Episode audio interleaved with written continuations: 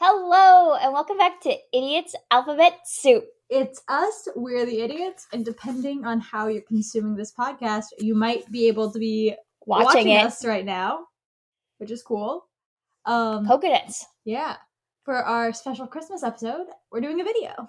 Yeah, and it is actually Christmas Day. It is actually Christmas Day. We um we plan to record this uh December 23rd, post it Christmas Eve. Mm-hmm. Um, but some things happened. Uh, we got new mics for the potty. This is one of them. If you're watching, you might be able Yeah. to see it.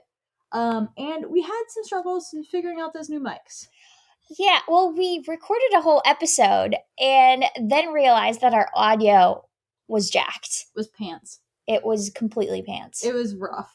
Um, so uh, we had to we like yeah. If it, I think if it, the video had been bad, we could just like not do that and just post the audio. But the audio the audio was bad. rough. Um, and so we, you know what we did is we recovered, we learned from our mistakes, and now here we are again. Hopefully the audio is working this time. Hopefully. Should we explain where we're at? Yes. Okay. We are at my house, period. We're at Kathrine's house. Um yeah, I was here for Christmas, which was super fun. Uh your family was very nice to me. which I yeah. appreciated. Um She was very nice to my family back. um we had an enormous dinner and yesterday we baked made baked mussels which i'd never had before and Yeah. never baked before and it was quite easy and quite fun and i think next time i go home to vi- visit my family i'm going to make them um, baked mussels because i feel like they'll be impressed It was quite good. can you get the mussels on the half shell at places that are not h mart because i don't I- think there's an h mart where i live I feel like you ought to. okay And like when we looked at the box with the mussels on the half shell, they didn't look like didn't look specifically, specifically Asian. Asian. Yeah. oh man. So okay, besides the fact that it's Christmas, oh, I should also clarify. We just woke up from a hefty nap. yeah. If you're watching this, you might be able to see hopefully it's faint enough that you can't, but there are lines on my face right now because um my head was resting on Kathrine's corduroy jumper. And um you know how it is. Like you know it's a good nap when you wake up with like the imprint of the pillow on your face. you know it's a good nap when you wake up and you don't know what year it is. yeah. I like solidly forgot that it was Christmas for a while. Oh man. Um but yeah, what else have we been up to besides like what we did today? okay, well, um, you were here like all week last week as well. Mhm. And we went to see the Nutcracker. Should we talk about that first? Oh my gosh, am I about the- deviating from the script? We can talk about the Nutcracker first. Okay, okay, the Nutcracker. So, like, me and you, Mhm. we went to the Nutcracker in DC at Warner Theater, and it's like a few blocks, blocks, Brox. blocks. It's a few Brox from the from the uh, restaurant. It's a few blocks away from uh, the White House.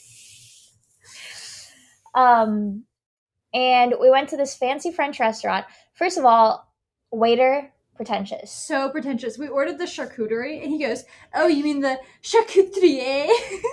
I know, and I'm like, we are in America, Mister. We do not need to be t- saying charcuterie. but he would also do this thing where, like, he said, "Okay, the special is." Also, to be clear, the waiter was not foreign. he was definitely. We're not making fun of his accent. Like if he had been French, I'd be like, okay. But no, okay, so I ordered um so they had like a special of the moment and he comes up and he's like, Oh, you know, we have these things, these are really good. We also today have like a sea bass, whatever, whatever. And I had already decided I was just gonna order the special of the moment. So I ordered the special of the moment and he goes, Oh, you mean the sea bass? Uh, they can see us. I know. Um, and then the table next to us, he like gives them the, their whole spiel, and the woman goes, "I'll have the sea bass," and he goes, "Oh, you mean the special?" Yeah, like he judged you for whatever you ordered. he's too much. It was like a fancy place, but he didn't. He didn't. The ratio of snooty to fancy did not. Did not correspond. Yeah. yeah. No, he was too snooty. You know who is not too snooty though? That perfect family that sat right by This us. family sat next, sat next to us. Actually, it was just a mom and two kids. Yeah, But those kids were the most perfect kids I have ever seen in my life. I think. I told Jenny that the mom. If you hear that, I'm sorry. um, I told Jenny that the mom looked like she was doing things very smart, very sophisticated, very um, professional, and she looked like she was secretary of the Department of the Interior. Mm-hmm. We don't really know what that means. No, no clue. Like, what is the interior? Is it all the landlocked states? I have no idea, but she looks like she's in charge of it. oh yeah, for sure. The Department of the Interior. Yeah. Call us. I'm just kidding. Um, but her she had these two kids, so like every once in a while, she would need to get up and leave with one of the kids and would leave the other one at the table. And it was always just so well behaved. It would sit Mhm. and like work on its little coloring page and sip its Shirley Temple. Um, Also, they were eating steak. they were eating medium rare steak.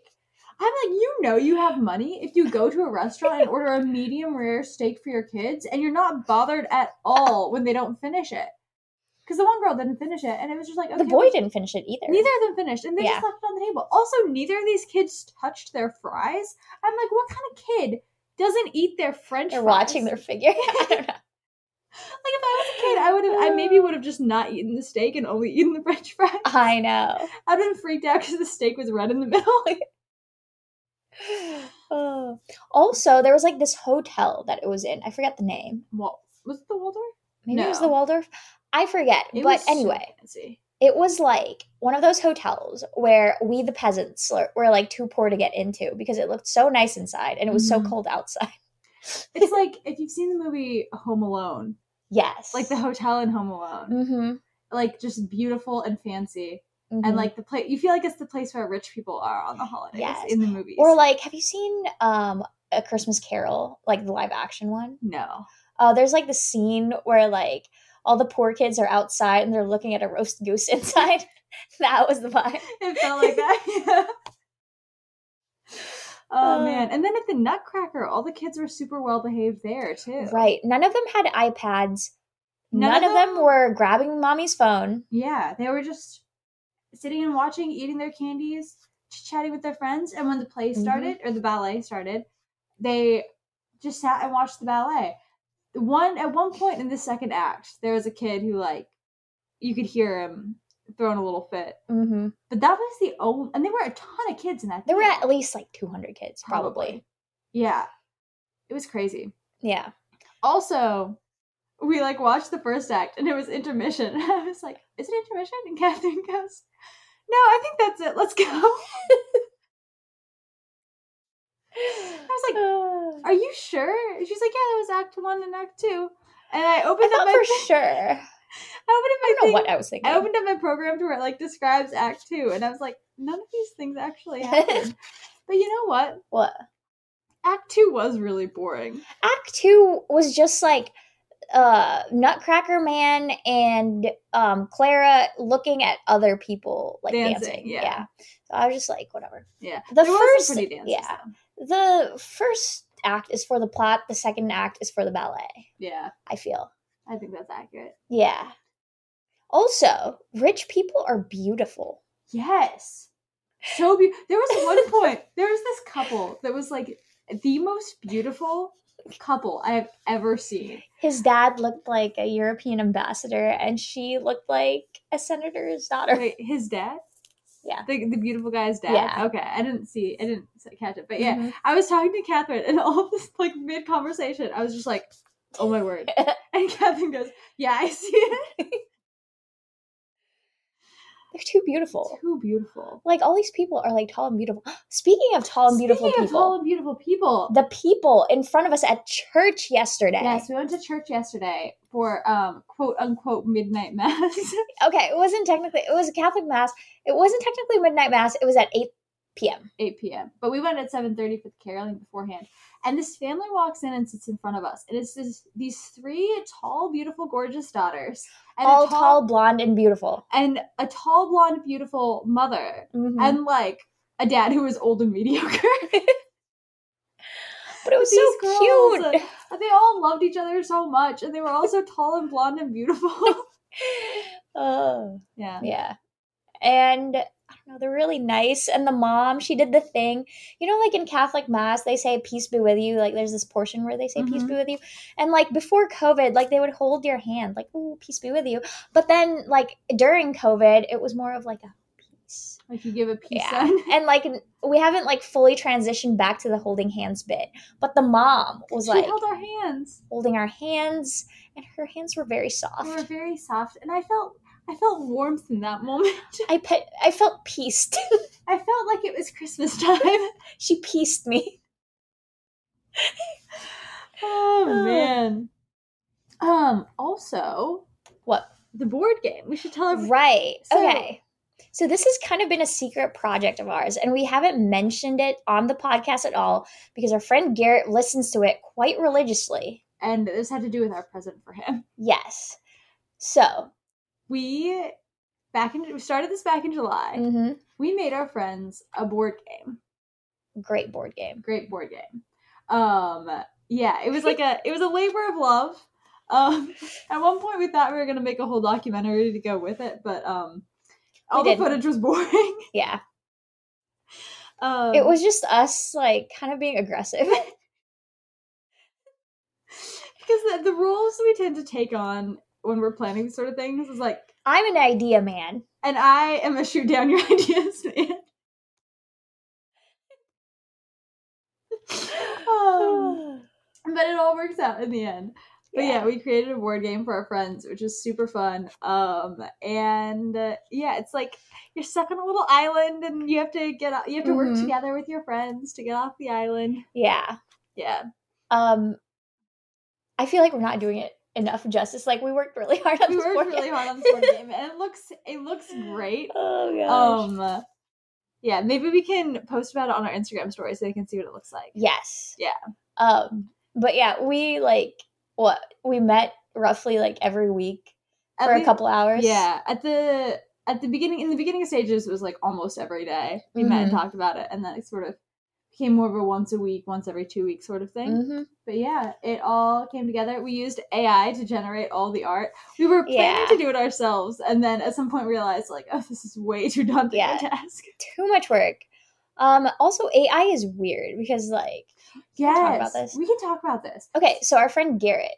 Yes. So we had we had characters in the game. All of them were our friends. Mhm. Um, and yeah, AI kept making Garrett way too handsome. He was too handsome. It's like we put in um We white put guy in with dark hair, blue eyes, and in a give us- tropical background. with a tropical background, and it would give us this like stunning man with a smolder and. And it's like this is not Garrett. so we would put like Not white guy, blue eyes, not attractive in a Ugly tropical in a tropical setting. and he was still like very hot and beautiful. And also, then our friend Kiana, it kept giving her giant boobs. Donks, yeah. Yeah, I don't know if you call them donks. I do. anyway, so like you would put like small, like I put like small boobs in there. I put no boobs in there, and it just kept making them enormous. AI is weird.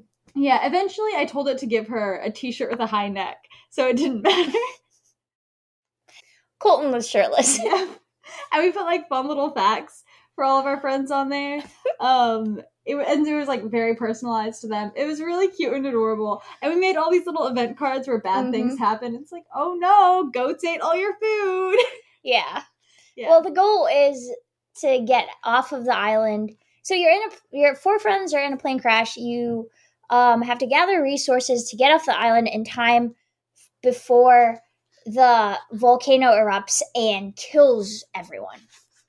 That is it. yeah. And so like the way bad things happen are by that you have to draw these event cards. They make bad things happen, but sometimes they make good things happen. There's still it's still somewhat of a work in progress as far as the rules, but like all the components in the board are all together, which is super fun. Yes. Super fun. super fun. Super. Maybe maybe if we get inspired, there'll be a Kickstarter. Maybe. Maybe we got a lot. We got a lot of more projects in the next year, so I don't know how much we're gonna be able to get Yeah. to it. But maybe Yeah, we'll we'll talk about those. Well, um we'll When they come to we'll- fruition. We'll update you if there's a Kickstarter. Yeah. Um. Okay, I think all we have left to talk about that we did is the train ride. Right. Okay. So last Friday, um, we went to a night on the North night in the North Pole. Night in the North Pole. I Not think on. maybe at Night at the North Pole. Of. Night of the No. North Pole. I think it was night at the North Pole. Night under a North Pole. Night upon North Pole. okay. Night North Pole in the vicinity of the North Pole. Um, and it was super fun. It was. At, It was for kids. yes. To clarify, it was at this train museum in Baltimore. Mm hmm Called the B&O Train Museum. Yeah, which stands for Baltimore and Ohio. I learned. Yes, and B&O is a railroad station on Monopoly. Monopoly. Yeah. Also, no, maybe I shouldn't say that I thought it was more interesting than the Air and Space Museum. Well, that's like not a very controversial take. yeah. Air and space is pretty boring. Boring. Unless you're into air and space Yeah. specifically. To clarify, um, the past week, while the Kathrine was at work, I start. I was going to some of the Smithsonian's in Washington D.C. Um, I went to the National Gallery of Art, the Air and Space Museum, and Portrait then Gallery. the National Portrait Gallery. And um, I was very bored at the Air and Space Museum. And It's I too felt- big. I felt bad because that's my brother Matt's like favorite one. He likes to take people there. I can see why it's his favorite. No, I'm kidding. Just kidding. I love you. I love you too, Matt. I promise. I just don't like the Air and Space Museum. I think the problem is that like it's only interesting if you're really into air and space, and there's too many words. It's a lot of reading and not a lot of spacing. it's a lot of reading, not a lot of spacing, and there's so many people that like Mhm. you often can't read everything because there's people there. But also, there's so And much to read. the Air and Space Muse- Museum is too poppin'. I feel like our niche is like a little intellectual, also a little zany. Yeah, Like the Gallery of Art, nobody really likes to go there. I mean, like some people do, but not Yeah. a lot. Like the big ticket like museums are like Air and Space Natural or Natural History or uh African American. That's been oh yeah, I've heard that one's yeah, really good. that's popping. Um, but you all should go to the National Gallery of Art. There's a there's a like marble statue there that I saw and was mesmerized by, and took a picture and sent it to Kathrine. And she was like, "Oh my word, I love that one." Yeah, and I said it was called The Veiled Nun, and you should look it up. Also, um, my favorite series of paintings is in the National Gallery of Art. It's Thomas Cole. yes, that was really good. I Yeah. saw and I saw um some other paintings. I saw this one of a mom with her kid that like made me want to cry because it made me think about my mom. I also saw this one of a woman at, at a museum, and that one I was like, "Oh wow, that's me." That's so meta. That's me right now. It's so meta. um, it was really good though. I had Yeah. a good time. Um, what else should we talk about? Um, Oh, you're should we move on to explaining, talking about the book we're going to talk about? And- Yes. Okay. Do we explain it again? Why we're talking about I think we can explain it again, just in case can. someone listens to this episode first. You know. Okay. Yeah. Also, to clarify, this might be a slightly shorter episode because um, I am opening presents with my family in uh, 35 minutes.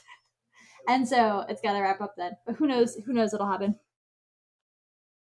Okay, anyway, what book are we reading? I felt like you just said things because your mouth was lonely. Who knows what'll happen? You're talking to your family in 35 minutes, girly. Can we cut that bit out? Why?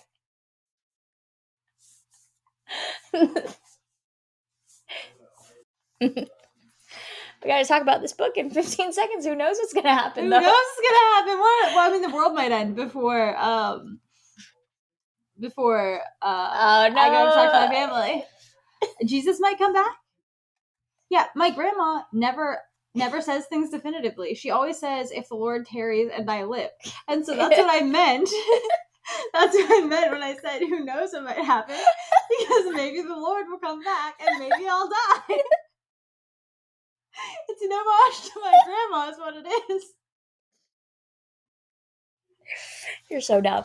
Anyway, let's talk about the book. Let's talk about the book. Let's talk about the book. Okay, so the book we're going to be talking about is uh, The Essential Emily Dickinson, selected as by- an introduction by Joyce Carol Oates. Um, should we explain how we came came to talk about this one? Okay. Well, we're uh, meeting up about the board game, and somehow the topic of poetry came up, and you decided to recite your five favorite poems. Yes. Um, at least the ones that didn't take like five minutes. Um, to clarify here, I would there I would never do this to anybody else besides Kathrine. But I figured I've been friends with her long enough. I could whip this out. Um, oh And then what happened? And then um I kind of still didn't get it. But I wanted to be interested in the things you were interested in. And so I went on Amazon and ordered a book of um selected poems by Emily Dickinson. Um yeah, and I was going to go through them by myself and be like, "Hey, I read through these um poems. I'm going to talk to them about about it with you." Um, but I couldn't do that because that would mean I'd have to keep a secret for weeks. And it's really hard to keep a secret from you. Yeah. Yeah. Man, it was like even your Christmas present was so hard to not talk to you about. so hard. Um, but yeah, so like Kathrine mentions that she's reading an Emily Dickinson book. And first of all, it like really hurt my heart that you went out and bought this book to read because I seemed interested in it. Um, and then I realized that I actually had the exact same book and was in the process of reading through it. Mhm. Um, and so uh, we decided to put it on the potty. yeah, because we ended up having some really interesting discussions about some of these poems. Yeah. Um, you were in a math conference or something, and I was at home, and I was like, I and we were on a call as usual, and like I was like, I really want to talk about these poems with you, and we had a little impromptu poetry reading together, and it was really nice. It was super fun. hmm Um, Yeah. yeah. So we thought we would talk about our five favorite poems from this book with you all. Um, these are not to clarify. These are not the ones I have memorized. The ones I have memorized, I memorized when I was a kid. Yeah. um, but yeah, we we picked out five that we had some interesting thoughts about. Nice. Okay. Okay. Should we go through them now? Yes, let's do that. What number was it? Two sixteen is the first one. Okay. Shall I start? Yes. Safe in their alabaster chambers, untouched by morning and untouched by noon, sleep the meek members of the resurrection. Rafter of satin and roof of stone. Light laughs the breeze in her castle above them, babbles the bee in a stolid ear. Pipe the sweet birds in ignorant cadence. Ah, what sagacity perished here. Yeah. Perfect. Yay! I pronounced all the words right. Yeah. Last time she said sagacity. And Kathrine judged me for it. And I was like, girl, English isn't even your first language. Calm down. See, that just sounds racist. Oh, Prejudiced. You heard it here. Anyway. Okay. So this is actually, I think, the first poem that we talked about here that wasn't one that I quoted at you that one night. Yeah. So I read this poem. Mhm. And it's like one of the first poems in the book like it's in the first quarter of the book. And i was like oh my gosh. I feel emily dickinson moving through my body and like she's telling me what the poem means. I got it. Emily Dickinson sat down beside you and whispered in your ear. yes. Sweet nothings about this poem. Um but yeah okay. So let me explain what i thought the poem was about maybe i was thinking too much. But okay. Safe in their alabaster chambers untouched by morning and untouched by noon. To me that felt like these are people who are like safe from like worldly troubles kind of thing like. Um okay. Sleep the meek members of the resurrection rafter of satin and roof of stone. So like to me that meant like intellectually these people are like not not quite there because a rafter is like what supports a roof and it's made of satin and the roof is made of stone. Like how can something soft and light support something that is hard and heavy? So i'm like oh these are like ignorant people who are like just not unaware of like the problems of the world or whatever. And then light laughs the breeze. Light is like knowledge maybe? I don't know. Uh, in her castle above them babbles the bee in a stolid ear. Pipe the birds in like life is going on and they just don't hear it kind of thing is what i thought let's go with what you thought Okay, so I read this and I was immediately like, okay, I think it's about being dead. Yeah. Which I'm gonna just clarify here. If you're reading an Emily Dickinson poem, like assuming it's about death, is a pretty safe bet. um, because I was like, okay, safe in their alabaster chambers, untouched. Well, first of all, the alabaster chambers makes me think like, oh, a crypt, a tomb, something Yeah. like that. Um, untouched by morning and untouched by noon. It's like, okay, when you're dead, like time has no meaning to you. Mhm. Um, sleep, death, the Death. members of the resurrection Dead. you got you got to be dead in order to be resurrected. um, and then rafter of satin and roof of stone. Yeah. I read this. See, see, I immediately thought like, oh, like a, A casket yeah. is going to be lined with satin with stones on top of it. yeah. yeah, Well, okay. So that's what I thought too. Like, sleep the meek members of the resurrection. I'm like, oh, they're like intellectualists, eh, intellectually asleep. And I thought she was like taking a shot at like religious people. You know, you know what I mean? mm. Like members of the resurrection, like they, they believe in Jesus Christ and his resurrection kind of thing. Oh, interesting.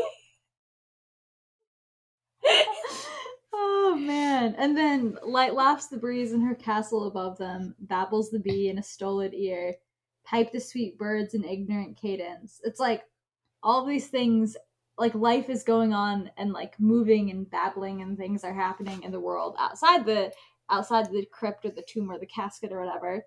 Um and it's like ah what sa- sagacity perished here, which apparently means Wisdom. Yeah. yeah. So it's like, oh, what wisdom perished here? Because like the person who Wisdom perished because they're intellectually dead, folks. Um. So who knows which um which version is actually Somebody get a Ouija board. No, just kidding. Ask Don't Emily herself. Don't get a Ouija board. don't get a Ouija board. Don't mess around with Don't that. mess with that. Don't mess with that. Um. Yeah. so we had very different interpretations of that. Um. I have to admit, I'm sorry, Kathrine, but I died laughing when I first heard yours. Oh man. I stand by what I said. I mean, you back it up. Back it up. You can back it up. I back it up and you back up. Oh man. no. Yeah. Actually, yeah. I don't know. I just love like go like talking poems with you because it's just so much fun. Yeah, I also enjoy talking poems with you. We also read poetry in very different ways because I'm the type where I read it and like if I don't immediately at least like feel a twinge of interest in it, I, I move on. I'm like, I'm not about this. This poem is not for me at this time. Mm-mm. For me, I look at it and I'm like, I don't understand. Like it's very personal. Like Mhm. why don't I understand this? And I like cannot let it go. And so it takes me ages to get through like a page. Yeah. Sometimes like I'll I feel I'll feel like I kind of understand most of it, but I'm a little confused by some of it, and then I'll sit and be like, okay, what's going on? Let me figure this out. But generally, I, I'm a move on quickly person, which granted I don't think is quite reading poetry the way it should be read. But also, I think there needs to be some space where, like, if you don't understand a poem, you can just be like, okay, I don't understand. I'm gonna move on. Well, I- tell you what, What? this whole book has got me going like this sometimes. Ooh. I'm so confused. oh uh, man. But you do seem to enjoy like the analyzing part of it. Yeah, I didn't. You know what? This is one of the cases where, like, you don't, like, you knew me better than how I knew me, kind of thing. Yeah. Because I, I, I pulled this joke out last time. But they haven't I'm heard it gonna- yet. yeah, they haven't heard it yet, so I'm gonna pull it out again. But um, I the last time I read poetry was in high school, and I just assumed I didn't like it because when people tell me what to do, I don't like it. and in high school, they tell you what to do. I felt like I delivered it better, but trust me, it was really funny was- last time. It was really funny last time. It was it was funny this time too, just not as funny. Appreciate it. Um, but yeah, you seem to really enjoy like the Mhm. anal- analyzing part of it now. Should we move Yeah. on to our next one? Yes. Okay, so this one is 419. I feel like um the person who leads the singing in church who like tells you what hymn to go to next. Please turn to number 419. For my turn. For the poem which begins, we grow accustomed to the dark. Please don't. we grow accustomed to the dark when light is put away. as when the neighbor holds the lamp to witness her goodbye. A moment we uncertain step for newness of the night, then fit our vision to the dark and meet the road erect. And so of larger darknesses, those evenings of the brain, when not a moon disclose a sign or star come out within.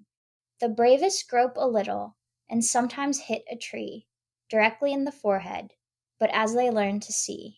Either the darkness alters, or something in the sight adjusts itself to midnight, and life steps almost straight. All right. So when I first read this poem, um, and maybe this wasn't how Emily intended it. In fact, after talking with you, it, it probably wasn't. But this is how it really like.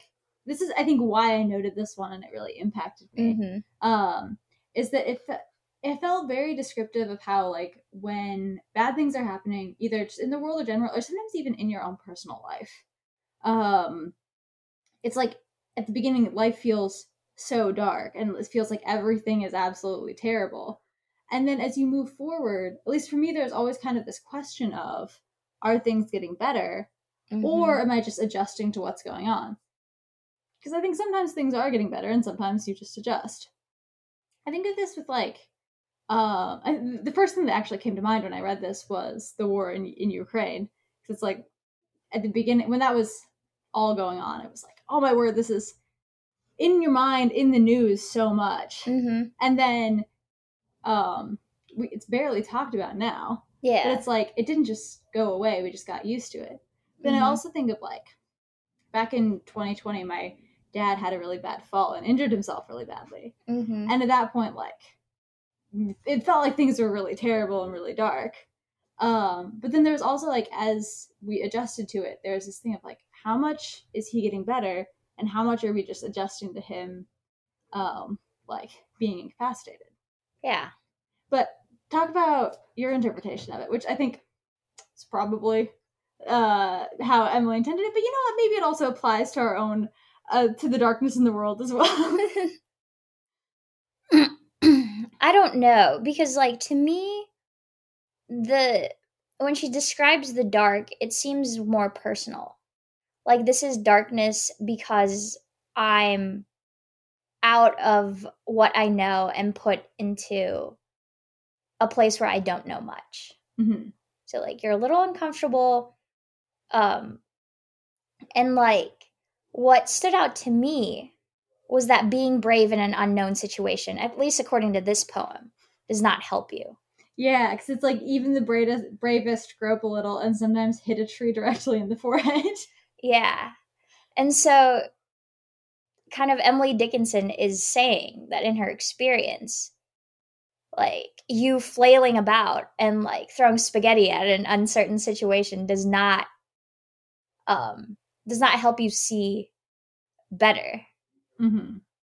and sometimes you just need to wait a little bit and life almost steps almost straight and so to me uh, this is kind of like really helpful because like when i'm in an unknown situation Mm-hmm.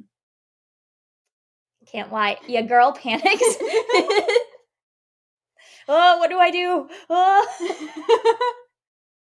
it's true. yeah and so i'm the type of person that would try that will try everything Mm-hmm. Um, but this poem kind of hit me because it's like, just give it a little. Yeah. Yeah. I think there's, yeah. And like, there's, there's these hurdles, right? There's this um, stanza that says, and so of larger darkness, those evenings of the brain, when not a moon discloses sign or a star come out within. So like, there's no light, no help coming from outside of you, the moon, Mm-hmm. and there's no stars from within. Like, you also can't help the situation. You can't illuminate the situation. What you can do is just wait. Yeah. And I kind of like that. Yeah. I think my favorite in this one is the last, where it's like either the darkness alters or something in the sight adjusts itself to midnight and life steps almost straight. Right. Sometimes it get be- it gets better, or you Mm-hmm. just deal with it, and that's what it is. Yeah. I quite like that. I quite like that one too. Should we um talk about the next one? Yeah. Okay. What number? 449.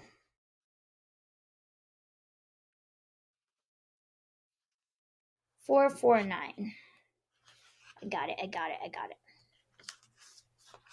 All right. All right. Me first? Yeah. I died for beauty, but was scarce, adjusted in the tomb when one who died for truth was lain in an adjoining room. He questioned softly why I failed. For, sorry. You asked me a question, I replied. he questioned softly why I failed. For beauty, I replied, and I for truth. Themself are one. We brethren are, he said. And so, as kinsmen met at night, we talked between the rooms until the moss had reached our lips and covered up our names. Wow. All right. What does this one mean?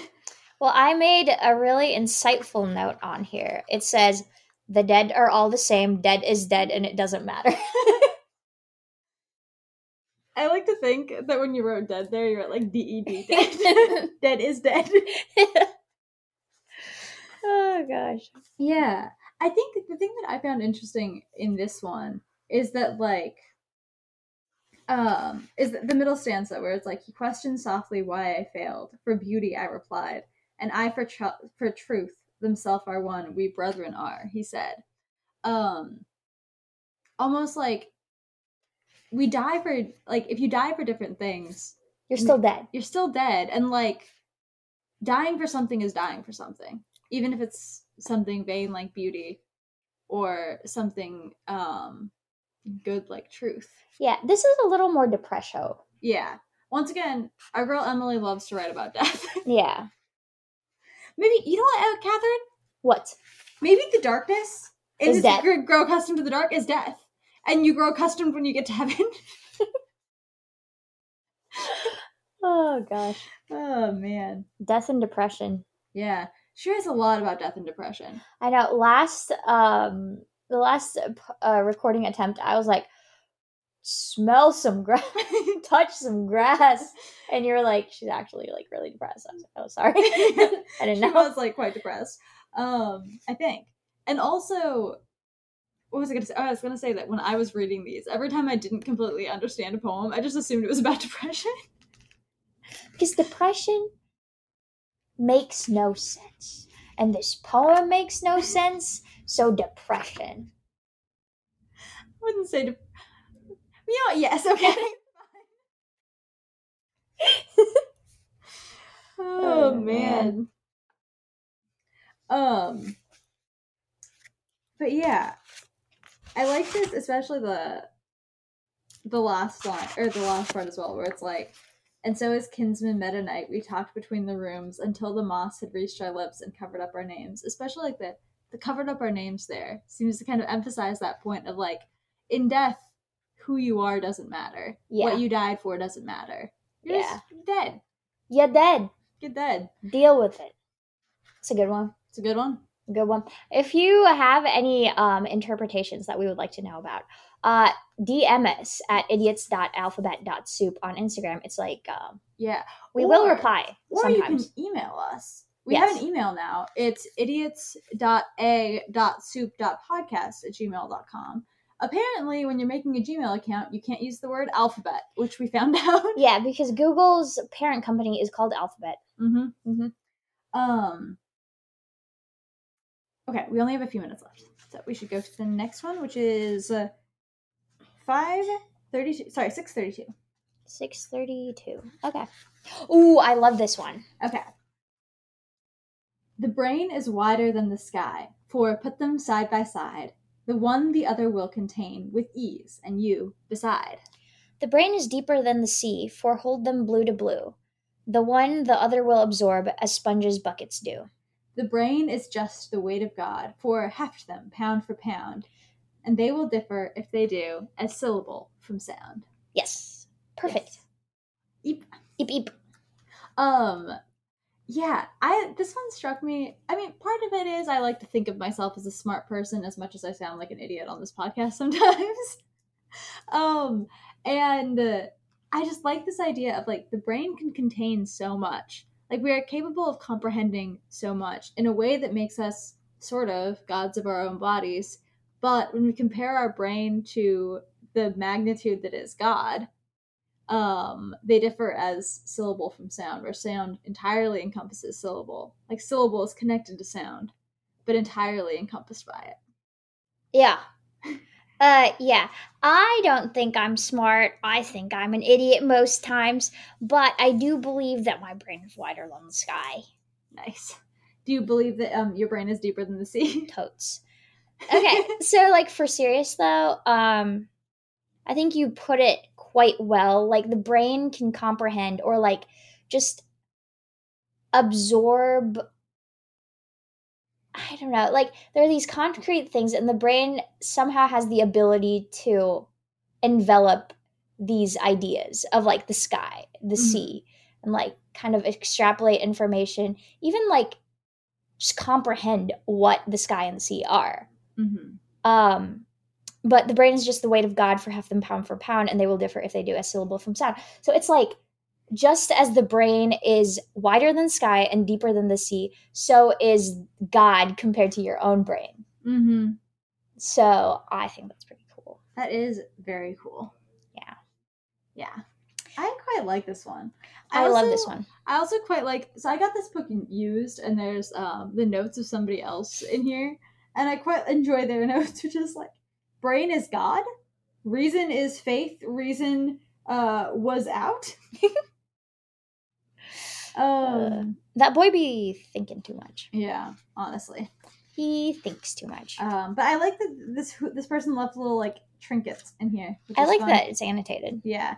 I kind of like reading things that are already annotated, and then I don't feel bad about an- adding my own annotations. Okay, this next poem, Okay. it's um about death, but not about depression. Yeah, a little less, a little less espresso depresso than the other ones. Yeah. Shall I start? Yes. Behind me dips eternity, before me immortality, myself the term between. Death but the drift of eastern gray, dissolving into dawn away, before the west begin. Tis kingdoms afterward, they say, in perfect, perfect pauseless monarchy, whose prince is son of none, himself, his dateless dynasty, himself, himself, diversity, in duplicate divine. Tis miracle before me then, tis miracle behind between. A crescent in the sea, with midnight to the north of her, and midnight to the south of her, and maelstrom in the sky. Ooh! That's a good one. that is a good one. All right, tell us about it. Okay, so first lines behind me dips eternity, before me immortality.